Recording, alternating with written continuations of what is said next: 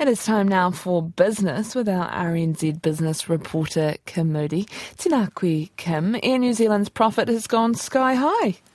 Kia ora, Charlotte. It has. Air New Zealand has surged back into profit, but it is wary of uncertain economic pressures and volatile costs. The national carrier has reported a full year profit of $412 million. That's compared with a loss of nearly 600 million the year earlier. Revenue more than doubled to 6.5 billion, driven by strong customer demand, constrained market capacity, and lower fuel prices in the second half. Chief Executive Greg Foran says increased costs and high demand have made flying more expensive, and airfares are unlikely to return to pre pandemic levels.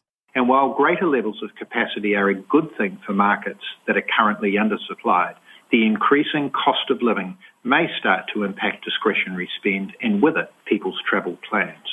Fuel prices are currently elevated and may be for some time, and we will see the annualization of some costs across the business in the coming 12 months. At the same time, inflation continues to have a widespread impact. We also know this year that we have a significant increase in airport costs to factor into our plans, particularly at our airport hub in Auckland. Air New Zealand will pay a special dividend of 6 cents a share. The return of international visitors has driven Auckland Airport to its first full year underlying profit and dividend in three years. Underlying profit for the year ended June was just over $148 million compared to last year's $11.6 million loss. The after tax profit fell 77% to its net profit was $51 million from the year before of 62 million, which was inflated by an asset sale. Now, leaving aside one off costs, the profit was up 16% to 57 million, with revenue slightly higher and customers across all platforms nudging through 1 million. Chief Executive Sophie Moloney apologised for the troubled start to rolling out its new Skybox, which has dented customer growth and raised costs. I acknowledge that there have been some early teething issues. I'm sorry that some of our customers have felt let down by their initial experience, and I'm grateful for their care to give us the feedback we need to improve. We're on the right path, and we will get this right. Financial forecasts are marginally higher than the latest earnings, but Sophie Moloney says the coming year is about chasing new customers and coping with higher costs. Overall, we see FY24 as the next instalment of our transformation journey, with revenue growth and cost management offsetting the net step up, step up in rights and the cost of continued growth. That's Sky TV Chief Executive Sophie Moloney. Genesis Energy's full year profit has slipped 12% as full hydro lakes lowered the wholesale power prices, leading to record renewable generation and a record low use of coal and gas.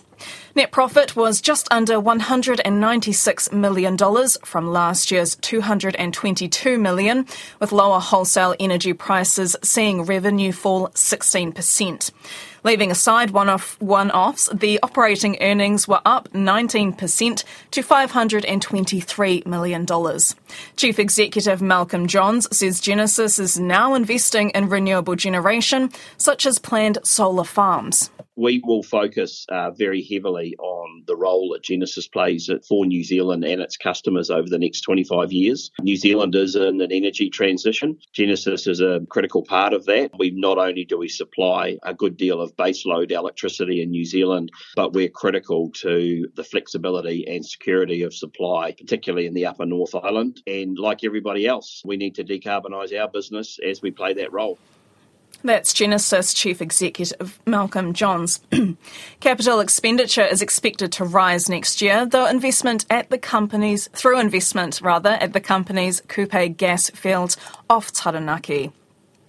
Kiwibank has posted a record full year profit as interest income rose and lending grew across the board. Its profit rose by a third to $175 million, while net interest income rose just over a quarter to, nine, to 794 million. Home lending continued to rise, but growth eased to 1.1 billion because of the cooler housing market, particularly in the second half. Chief Executive Steve Jurkovich says it's set aside more money for bad debts amid rising rates, but says most households are coping. The impaired loans are moving back to what's much more normal through the cycle of, say, 10 years. Um, they were down and they were very, very low. And so now they're sort of coming back to normal.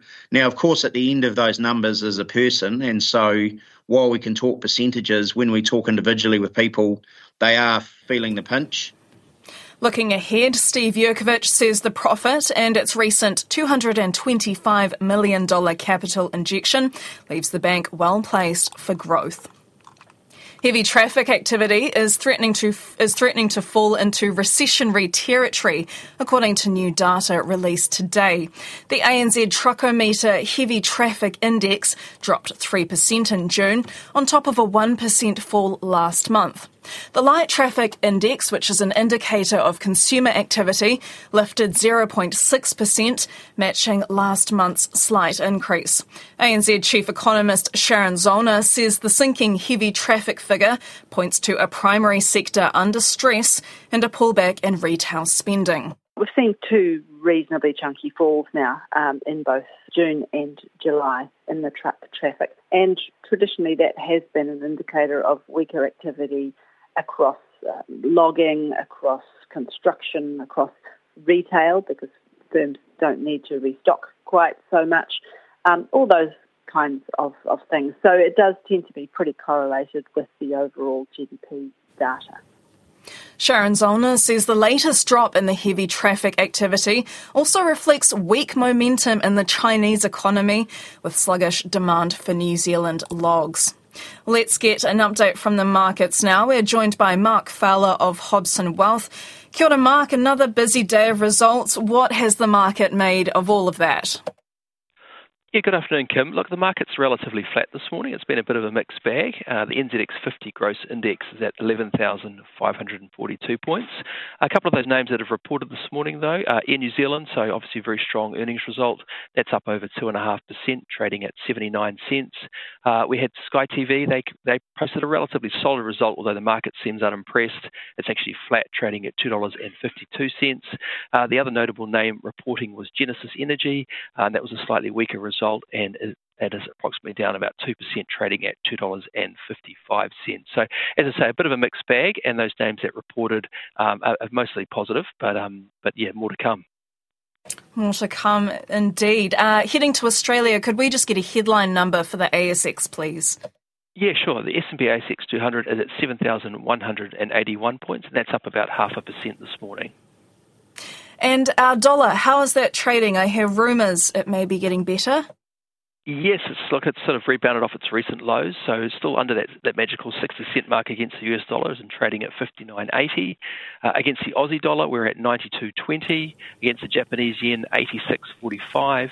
Against the sterling, we're at 47, and the euro 55, with the New Zealand trade weighted index currently at 70 flat. And that brings us to interest rates, oil, and gold.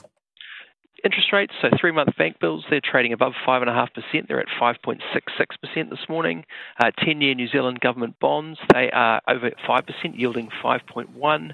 Uh, in terms of oil, we have West Texas Intermediate, uh, that's slightly lower this morning. It's trading at US $78.60 a barrel. And finally, gold, so spot gold is trading at 1,919 US dollars an ounce. Oh, kia ora, Mark. That's Mark Fowler of Hobson Wealth. Just enough time left to tell you seafood company Sanford said it's been able to maintain strong prices in wild catch salmon and mussels.